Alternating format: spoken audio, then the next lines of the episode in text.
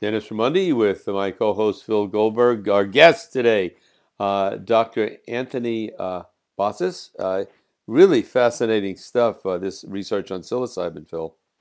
Sure is. I mean, and it's, I hate to use the word, but it's a flashback. A flashback, exactly. You know, you know. I think it was research uh, for done for decades on uh, psyched what came to be called psychedelics, uh, these medicines, uh, the psychotropic medicines, I guess they would be called, and they were getting some good results in treating people Yeah. with with with problems. And then uh, it got, like you said in the interview, it got out of the laboratory and onto the streets, and a lot of abusive recreational use. People had problems, so the research stopped for forty years. Now it started Yeah. again, and I think uh, it could help a lot of people. Yeah, I and I've, I I knew um, a couple of the more prominent researchers.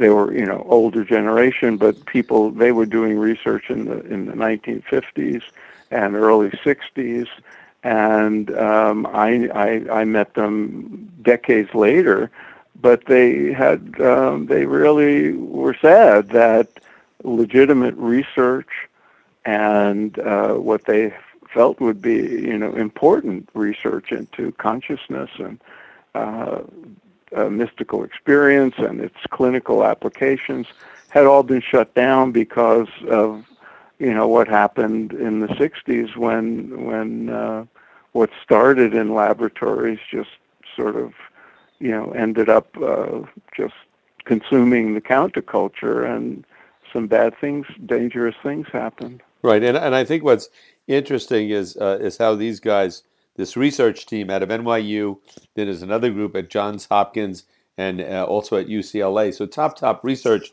areas are are uh, are dealing with it by first, you know, dealing with with you know cancer patients that are that are uh, facing death. Uh, uh, then they had very good results. I think in a study in England on uh, people uh, who had uh, addictions, both to alcohol and cigarettes, and, and then uh, with religious leaders. And uh, if somebody really wants to uh, follow up, the, the article in the New Yorker that I first, where I first heard about this research was, it's called the Trip Treatment by Michael Pollan, P O L L A N. So if you Google that, that'll come up and uh, give you more detail. And and obviously, you know, it's it's an older article. It's about a year old, so more has been done since then. But uh, just uh, very interesting. Uh, who yeah you mentioned that earlier? th those folks from earlier on, did they do uh, controlled studies, or were they just Oh more? yeah, yeah. They were doing control studies. You know, they were scientists and they knew what they were doing. Um, and um, you know, this was all in in highly regarded laboratories, like Stanislav Grof was doing it at Johns Hopkins, and uh, other psychiatrists. The the ones I knew were psychiatrists. Um, so they were interested in exploring the clinical applications of these what were then uh, new compounds and um, with the, that they thought had promise, and and some were interested not just in the clinical application, but in what this would reveal about consciousness and mystical Mhm. experience and so forth. And of course, you know, uh, the per, the guy we we call Ram Dass, you know, was Richard. Dr. Richard Alpert Mhm. of of Harvard, who started doing this research because uh, Timothy Leary was his colleague. Also a and- professor at Harvard, right? Right. They Mhm. were Harvard colleagues, and it started out as controlled research, and then things went haywire. Got out of Uh, control. yeah. Well, well, I think one of the things that uh, that uh, Dr. Bossis pointed out, and I think it's important, people come in, and, and if you read the uh, read the article, uh, it's like they get counseling. They really screen the people that when they when they actually take the uh, the the psilocybin. Uh, they're in in a, a, a room with a doctor and a, and a counselor, and uh, so it's and they have follow up on them and all. So it's not like you know some recreational thing. And I think also what it's inspired in. I want to have your thoughts on this, Phil. Uh, from what he said, it sounded like, like this is a way you know it gets people either that directly participate, interested in in deeper levels of spirituality, of my- mystical experience, but also people like the doctors that aren't doing the psilocybin but are uh, you know obviously affected by the results they're getting from from the people in the studies that then uh, you know people are more likely to look to meditation look to because my feeling is that these types of uh, drugs or uh, substances can can get somebody a, a, a vision uh, uh, of a higher state of consciousness, but that to, to actually get there, it involves you know um, work from one person's side in terms of uh, using the ancient technologies, many of which you did, you did talk about in your book American Veda, that have been time tested and actually over time uh, have been effective in getting people higher states of consciousness. Well, yeah, I'm, I, you know, I, I'm sure there are exceptions, but I mean, look, you and I both had experiences with drugs back in the 60s, and, and in my case, and probably yours, it led to investigating uh, meditation and, and getting deeply involved in that. Uh, there was a sense back then that maybe because you know we saw people having bad trips or we had them ourselves, there were there was a downside to this recreational use, but it opened up the doors, and and many of us just kind of knew that drugs had their limitations, but they pointed to something that could be more enduring and more natural and safer if uh, approached a different way. And that led so many of our generation to yoga and meditation, to ashrams in India and, and, and Buddha's, uh, Buddhist practices. So um, I think that's probably a kind of natural development. It was controversial at the time. Mm-hmm you know, uh, people who argued for doing it naturally were sometimes ridiculed by, you know, the the, drug, the people who, who were into psychedelics, and and vice versa. So, but you know, um, it just it just pointed to the the possibilities right. of higher consciousness. Right, and, and I must say, in my, my case, I uh, got involved in meditation. I started TM at a time when the whole drug thing was really exploding. So I avoided a lot of that uh, because I started TM. And just like you said, some people, mostly didn't ridicule, but they, they were interested or they didn't want to wait a long time.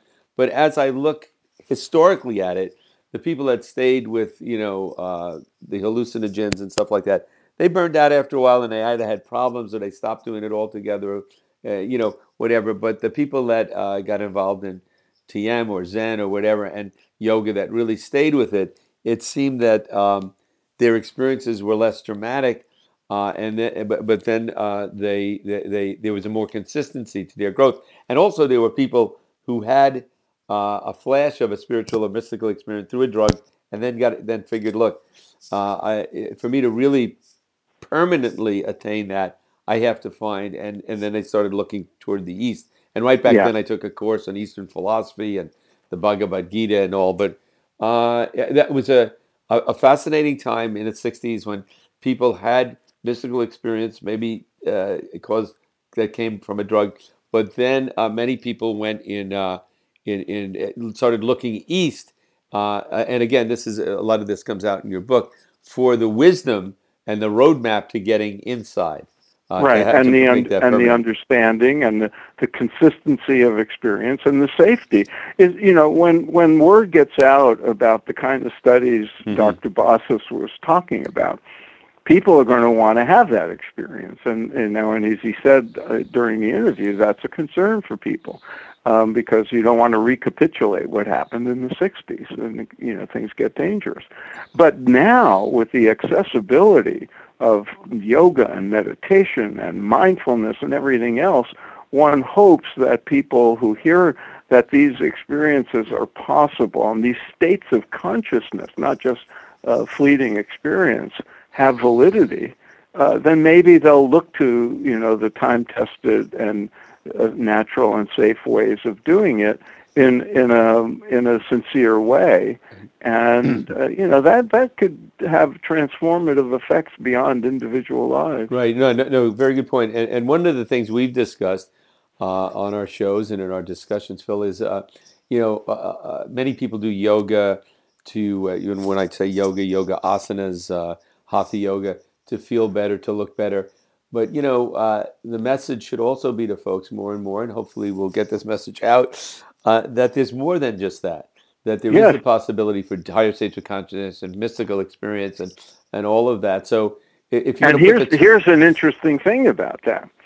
if somebody takes a hatha yoga class because they want to look better or lose weight or you know heal their back pain, whatever it is, if they go to a good class with a good teacher, they might have a transcendent kind of experience, right? Even if they don't anticipate it, because one of the things that you know research like Bossis's research tells us is that the, the, there's a physiological correlate to these experiences if they can be induced by a certain dosage of uh, certain plants. Then why not an hour of you know asanas and pranayama in in the right context. Something happens to people's consciousness, and uh, you know, an awful lot of people who go to yoga classes for seemingly mm-hmm. superficial reason then say, "Oh, there's more to this." Right. I, yeah, I it, had to experience it, a profound peace.